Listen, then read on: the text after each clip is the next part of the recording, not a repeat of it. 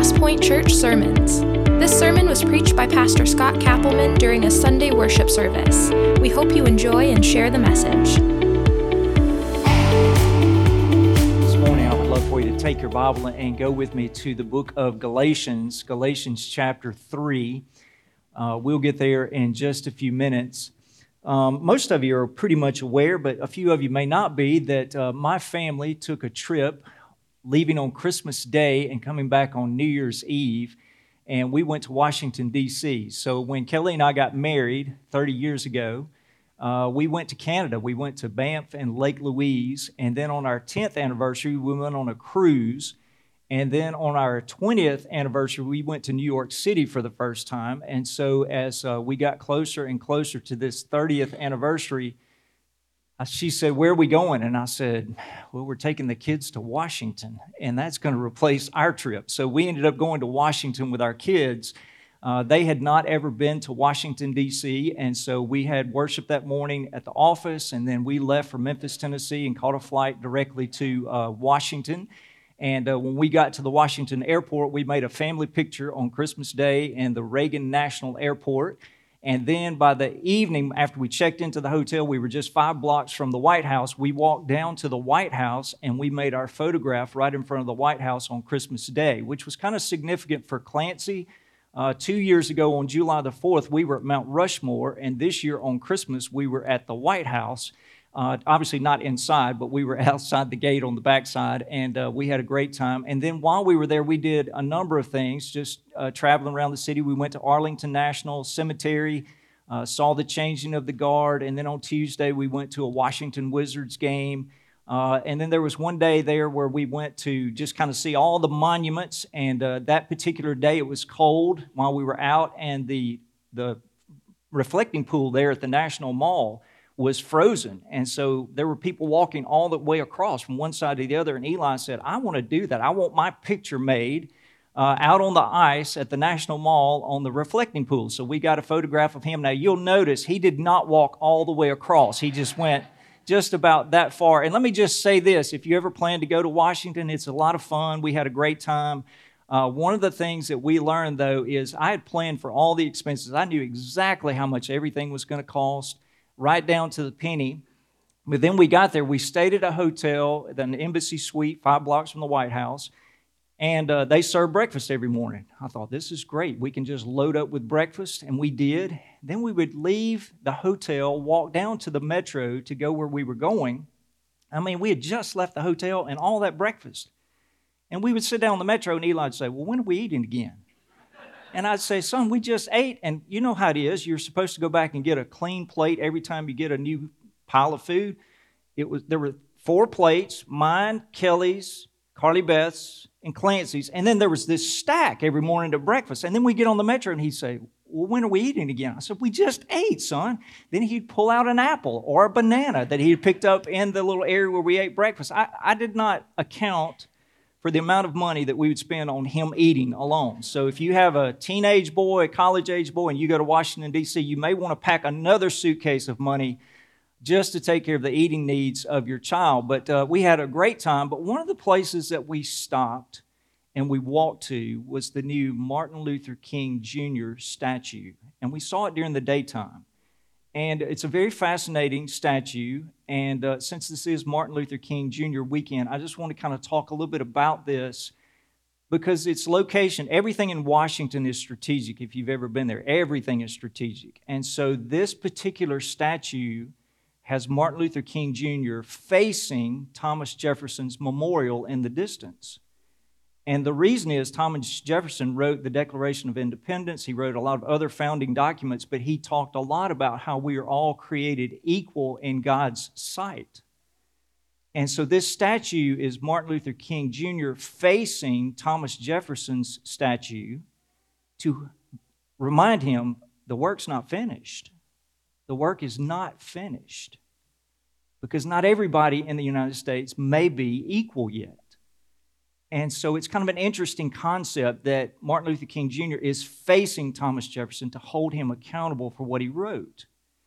So then, one of the other fun things that we did is we took a night trolley tour of the lights of Washington, D.C. It was probably the highlight of our trip because we loaded onto this little trolley that left at dark about 6.30 it was gone for two hours and we just rode and had a, a host who was speaking on the trolley telling us about the various sites that we were seeing and the lights. And so we went, you know, to the Capitol, we went to the Washington Monument, we went to Lincoln's Memorial. We went all of those places that night, seeing the lights and getting the stories behind the scenes.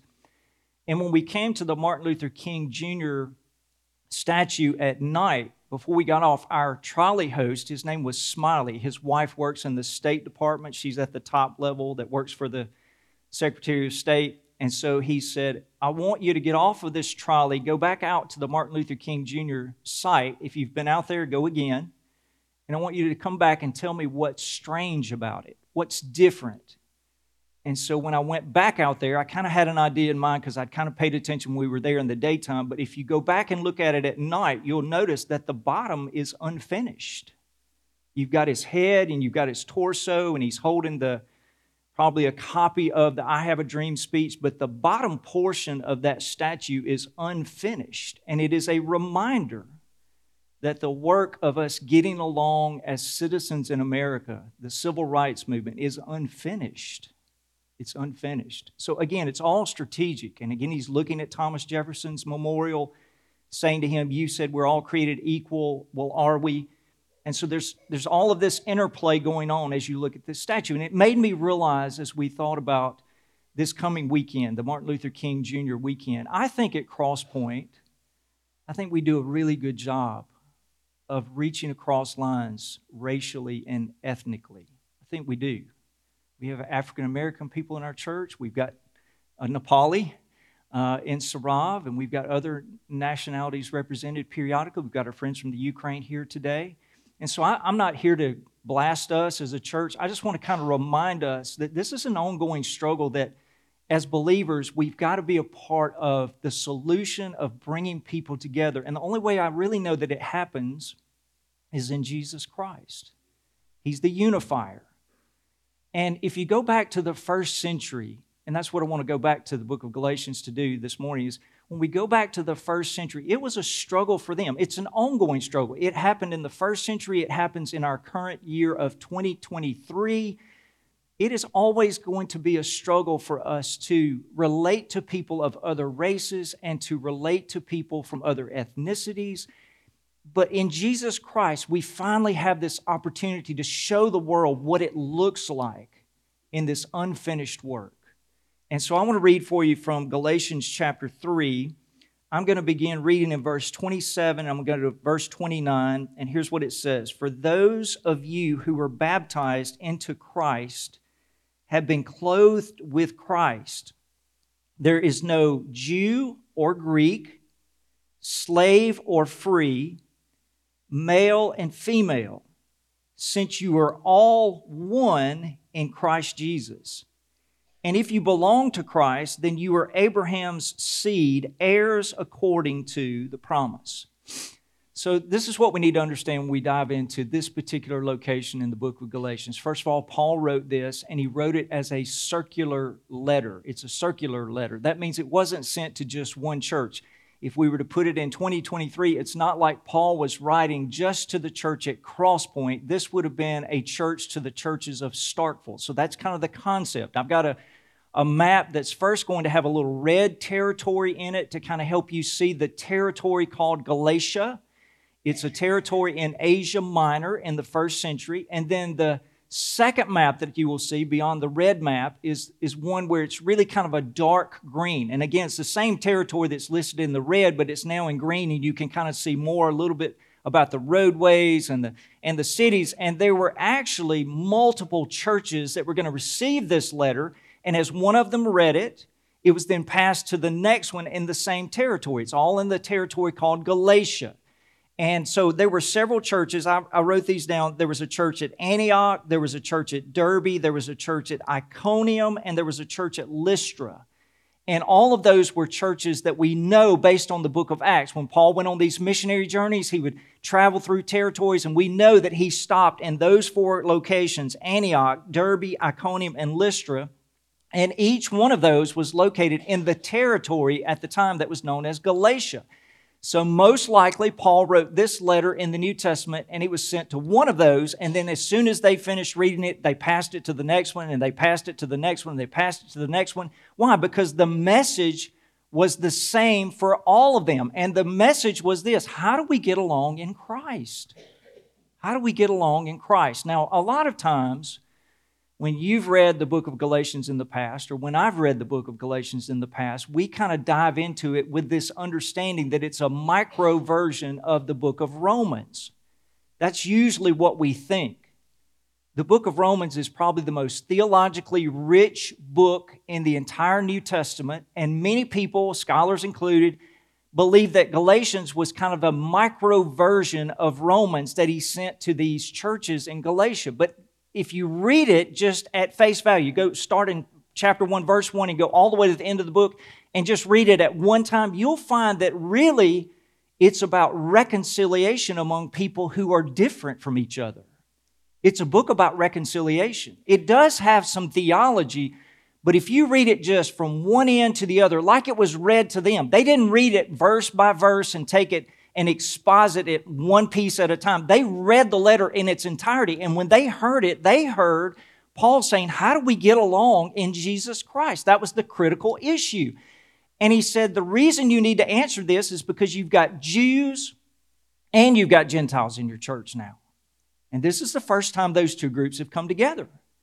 And you've got men and you've got women in your church. And men, this was a patriarchal culture in the first century. And so, what do we do when we have women that we've always seen as property? Now they're our sisters in Christ. How do men and women get along? And then, for the first time, because of Jesus Christ, you've got free people and slaves who are meeting together in the local church. And that was uncommon. It was unheard of. It was astounding that Jesus Christ could bring Jews, Gentiles, men, women, free, and slave all together in the same place to worship Him. And so Paul had to write a letter. And he said, It's going to be a struggle. It's not going to be easy because this is all new for you. And you know what? In 2023, it's still a struggle for us. Now, again, I want to brag on our church. I think we do a way better job than some churches I've been a part of in the past. I think we really do strive to get to know each other and love each other in Jesus Christ. So, again, I'm not trying to blast us as a church. I'm just trying to remind us of how important this issue is and how it is still, even in 2023, an unfinished work. And that's going to bring us to this little section that we've read in Galatians. Now, one of the questions I wanted us to think about is where do we learn this issue of prejudice because that's the real issue in the first century is still the issue in 2022 the issue is prejudice. It's the real issue. And let me say up front all of us i don't care who you are in the room all of us struggle with prejudice. And I, I wrote my own definition this week of what i believe prejudice is. You might not agree with it. You don't have to but this is my definition of prejudice. Prejudice is the feeling it's a feeling. It's our feeling that's why I want to start with feeling. Prejudice is a feeling that I am better than other people, which causes me to treat them in a way that strips away their God given dignity and worth as His creation. That, that's my definition of prejudice. Let me read it again. Prejudice is the feeling that I am better than other people which causes me to treat them in a way that strips away their God given dignity and worth as His creation. And so I think it's something we all struggle with. it's, it's not just a, a white person's issue, it's not just an African American person's issue, it's not just an international person's issue. We all struggle with it. There, there's just times in our life where we feel like we're a little more significant than somebody else, and because we feel that way, we treat them as less than they really are as God's creation. So it's led me to ask this week, like, where, where do we get our prejudices? And I came up with three. There are probably 10 more, but I just came up with the big three. Number one is our parents. If you're a mom or dad here today, let me, let me just encourage you. If you're a grandparent, you have a huge ability to influence the way your children view other people in the world. And so, one of the places where I think we probably learn our prejudices first is from our parents, our grandparents. Now, this is why I would say that. If we were to go downstairs right now to the bottom level where our nursery is kept, and we were to go in that room, and I know our our ladies who are over our children's ministry would love for you to sign up to help in the nursery, and then you could see this firsthand. So if you want to see Carrie and Lauren, they're right back here. If you want to help in the nursery, you can go view this for yourself. But let's just say one Sunday we go downstairs to where the nursery's kept, and we go in, and there's two or three little African American children, and there are two or three white children, there are two or three international children, and just two or three children. We don't even know how to identify them. They're just, they're all, there are 12 kids there. They're all just playing. But you know what they're doing? They're just playing. They're having a good time. They're, they're not sitting over in the corner going, well, he's, he's African American and I'm white. I can't play with him. Or, oh, she, she's from Nepal. I can't play with her. Like little kids don't, they don't understand the things that we understand. They don't even look at life the same way. They just play. They're just kids. They're all kids and they're playing together. So that means somewhere along the way they have to pick this idea up of being better than someone else or looking down at people in a different way. And my first guess is it probably comes from our parents and our grandparents. So if you're a parent here today, just understand the power that you hold in your hands to create prejudices in your children. The second place we get our prejudices is our politics. It's our politics. Because depending on which political party we affiliate with, that usually frames how we see life and how we see people. Because we may originally start by talking about the policies, but you can almost be assured every time we move from policies to people and we begin to castigate people based on our political affiliation as doing this or doing that. And so our politics is the second place that we get this. And then the third place is our own pride. The nature of human beings is we want to be better than other people. Satan has kind of planted that in our heart. I mean, he told Adam and Eve, what you've got here in the garden is not good enough. You could be something more if you'll eat this fruit. And because it appealed to their own pride and their arrogance to lift their level up a step, they ate the fruit thinking that they would be like God. Well, that, that same issue of pride still resides in your heart and in mine. And so that's sometimes what drives us to look at other people and have a feeling that we're superior and they're less than. And so there are probably, again, 10 more that we could identify, but I think parents and politics and our own pride are three of the biggest issues that kind of generate our own prejudices. And again, we all struggle with this, me included. We all struggle with this. So, as I've thought about this, I want to go back to what Paul said. Does Paul offer us any encouragement today? And how does he encourage us to work through the issue of prejudice?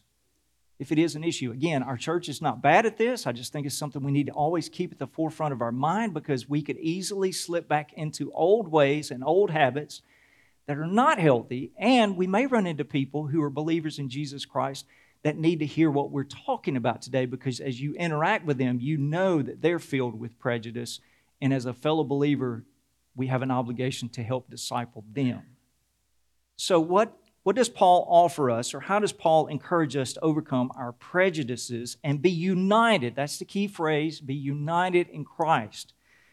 I'm going to give you four. So here's the first one make the gospel the centerpiece of all your relationships. That's where it all starts. Because as believers in Jesus Christ, we now see people not only as God's creations, but they are also the ones that God has redeemed in Jesus Christ. Well, let's go back to verse 27 in Galatians chapter 3. It says, For those of you who were baptized into Christ, into Christ, there's nobody living on the planet. It doesn't matter if they're from the Sudan, it doesn't matter if they're from Iceland, it doesn't matter if they're from Brazil. The only hope that any one of those people have is Jesus Christ and his death on the cross. And so when we begin to look at people from that lens of the gospel, that the gospel is what has saved us, we were unworthy to be saved by Jesus Christ, but he died for us, he died for everyone. And if they'll put their faith in Jesus, they can be a believer in Jesus just like we are. And so we want to look at relationships strictly from a gospel perspective. So make the gospel center to all your relationships. Here's number two seek the Spirit's help to sanctify your outlook on people so you can have God's perspective on humanity. So seek the Spirit's help to sanctify the way you look at people. Let's go back to verse 27. For those of you who are baptized into Christ, the next phrase says, have been clothed with Christ. Have been clothed with Christ. That means we used to have an old garment. Let's just, let's just take this coat, for example. If, if this old coat represented the old way that I lived before I met Jesus Christ, when I meet Jesus Christ, He's going to say, Would you take this coat off that you've been wearing? Would you just take that off? Because it, it doesn't reflect the kind of life that I want you to live.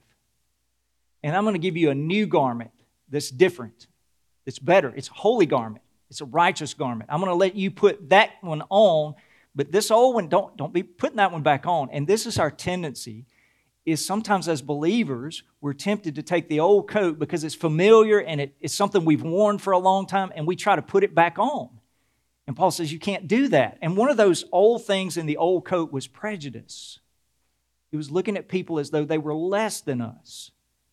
And we looked at the world that way when we wore the old coat for years and years and years. Then we meet Jesus and we try to put that coat back on, and Jesus says, You can't, you can't do that.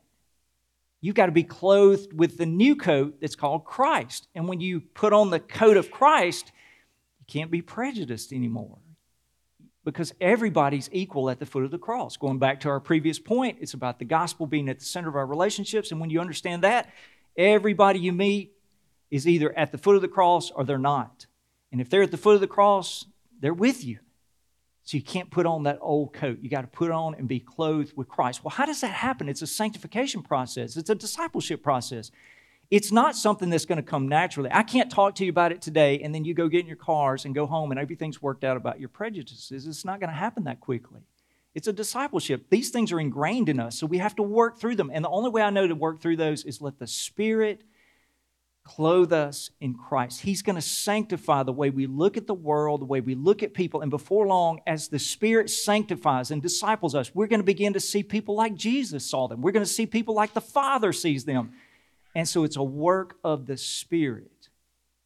If you don't have anything to pray about currently in your spiritual life, and you've got a few prejudices that you haven't let go of, then maybe over the next week you can just begin to pray every morning as you're reading the Word of God. You can pray, Holy Spirit, Sunday I heard a message on prejudice. I'm trying to work through it, but it's still a problem. Would you help me continue to overcome it? And you know what the Spirit's going to do? He's going to help you, He's going to help me work through and sanctify the way we see people. And we're going to begin to have God's vision for them. Now, I'm going to put my coat back on, not because I'm trying to be a sinful, no good scoundrel. Uh, I'm just going to put my coat back on because it'll be easier for me to handle that way. So, but you get the point. Uh-oh. All right, now let's go to number three. Point number three.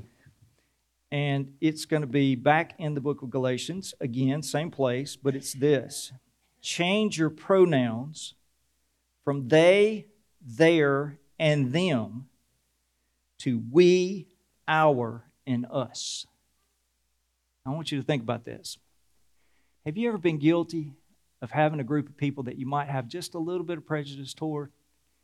And you stand back when you're having a conversation with someone else about that group of people with whom you have some prejudice, and you go, they always do this. It's them, they're the problem. You know what we're doing when we do that? We're showing our prejudice with the use of the pronouns. I'm better than they are if they would get their act together, if they weren't around, everything would be better. You know where we see this a lot? In politics. That's why I use politics as our example. Because in politics, it's always a they are the problem. It's them. They need to do this. Well, we've got to get rid of those pronouns. And we've got to use some different ones in Jesus. It's we, our, and us. We're in this together. This is our problem to deal with. They're with us. So we got to work with them because they're with us. Now, again, there, you kind of, even that statement is kind of conflicting because it starts with there, they're with us, you know, but you're working in the direction of the right use of pronouns. Well, how, how do we find that in Paul, what he says in Galatians? Let's go back to chapter 3, and uh, let me show you this. And let me read beginning in verse 27. For those of you who were baptized into Christ have been clothed with Christ. And then it says, There is no Jew or Greek, slave or free, male or female. And then here it is since you are all one in Christ Jesus. You're all one. It's not a they and them, it's a we and our. We're together. We're all one in Christ. If you know Jesus Christ, you're in the room, doesn't matter where you came from, we're all in this together. And so we got to change our pronouns. Then here's number four, the final one build relationships with your family. Build relationships with your family. One of our greatest struggles when it comes to prejudice is that we probably don't have many people that we're holding the prejudice against that are really our friends and that we know real well. We just don't do it real well. We, we, we artificially greet them. Hey, how are you? It's good, so good to see you. Well, we don't go to lunch with them. We don't invite them over to our house. We don't go eat breakfast with them. We don't go do an activity with them. And we've got to realize that if they're in our family, we need to get to know them. Now, let's go back to what he says at the very end. We're going to go to verse 29. And if you belong to Christ, then you are Abraham's seed. He's talking about a single family now. Abraham's seed, heirs according to the promise. Do you know what God told Abraham way back when he first came to Abraham? He said, Look, I want you to become my man and your family to become my family, and I'm going to use you. I'm going to take you to this new promised land, but then I'm going to let you become a blessing to the nations.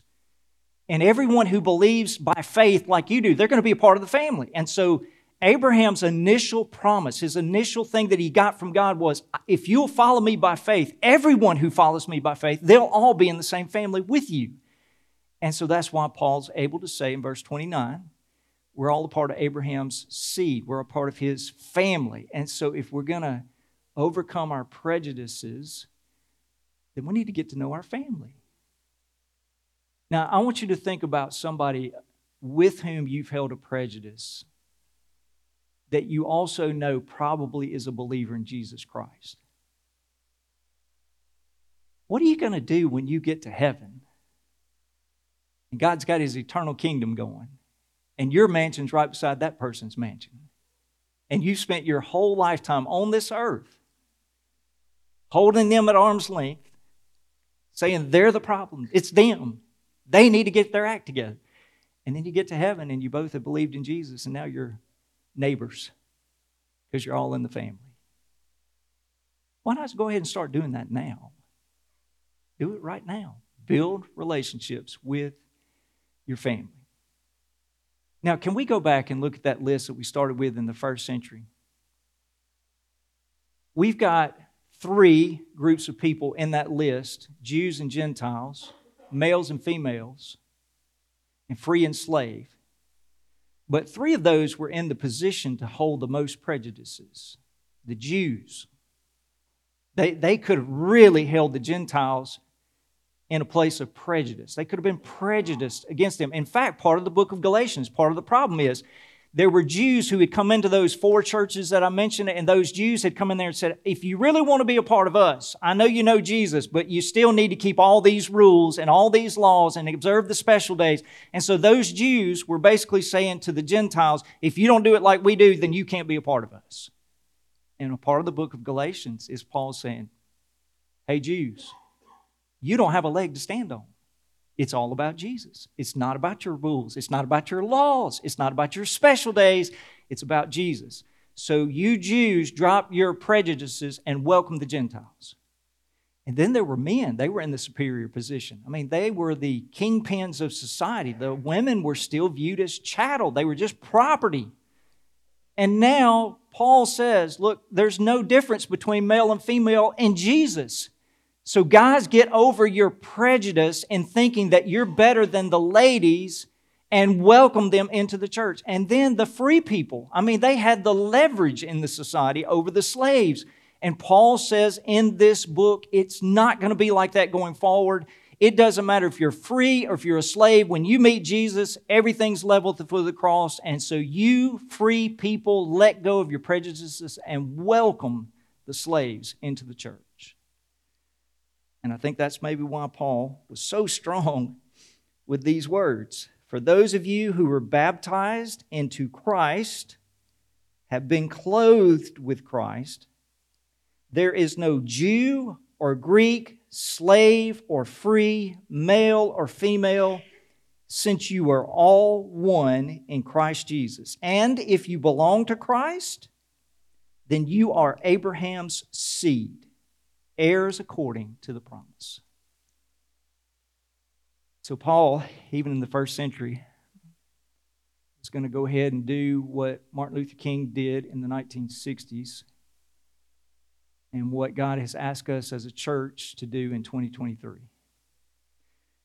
Because this is a huge issue. It's a huge issue, and this is the way I would summarize what I'm trying to say to you today. The church living in unity, the church living in unity, that's us. And again, I think we're doing a good job. I just want to encourage us to keep doing this. The church living in unity is a signpost to the world of what God's kingdom is all about. You know, the world out there, that means those who are not believers in Jesus Christ, just people living their everyday lives, they are hungry for unifying places. That's why they're drawn to politics. That's why they're drawn, to social clubs. That's why they're drawn to country clubs. People are hungry for unity. That's why people join the Bulldog Club. People want to get unified around something. Do you know that the church should be the greatest sign of what unity looks like? Because we're talking about a Jesus who died for everyone. And for those who put their faith in him, they're all going to spend eternity with him. And so we are the signpost. If the world wants to know what unity looks like, they should be looking at us. And that's why I want to encourage us to keep the journey going, to keep working at the unfinished task of unifying people in Jesus Christ. Now, it can only happen in Jesus. Can't be something we just go out and do on our own. It's got to be when we present the gospel and people respond, and then we teach them how to live in unity as we prepare for the eternal kingdom. There are two questions I want to finish with. One is if you're here today and you're not a believer, would you like to join the family today? Would you like to join the family of God? You can you can just simply come and say, I need Jesus. I want to surrender my life to Jesus. And when you do, He's going to adopt you into this beautiful family we call Crosspoint, but even bigger, into the family of God. So, would you like to join God's family? And then the second question is for those of us who are believers, and it's, it's pretty simple as well. Will we join, that means us as a church, will we join God in his unfinished task of reconciling all people to himself in Jesus? Hey, I think we're doing a good job. Let's keep doing it. I would love for us in the years to come, maybe when we move in that building, I keep praying that that's going to happen too. Don't know when, but you pray with me. Hey, y'all are doing a great job in giving to the Immeasurably More campaign. Ms. Prosser gave me over the weekend, our November uh, records. I'm going to give those to you next week. But again, people are giving to immeasurably more in a great way. We're going to get to that building at some point. When we move in there, I'd love for us to see a good mix of white people and African American people, wealthy people, poor people, middle class people, international people people who are hungry to know Jesus, people who want to live righteous lives so others can meet Jesus. I want us to be ethnically diverse because the gospel is for all people. And we want to reach the world for Jesus Christ. So let's keep up the good work. And this is Paul's encouragement to us as we celebrate in American society, Martin Luther King Jr. weekend. Let's pray together. Father, um, sometimes these topics are heavy and they are challenging because when we look in the mirror, we know that some of what is being said is being reflected back to us. We're not the best at this. Our history and our parents and our politics and our pride just all lead us to places where we naturally gravitate toward being prejudiced. So this morning, continue to do a work of discipleship in us and sanctify us to see the world as you see it. People who need your son Jesus. Help us to see that every day. May this invitation give us a chance to make decisions that you have impressed on our hearts by the power of your Spirit. We pray this in Jesus' name. Amen.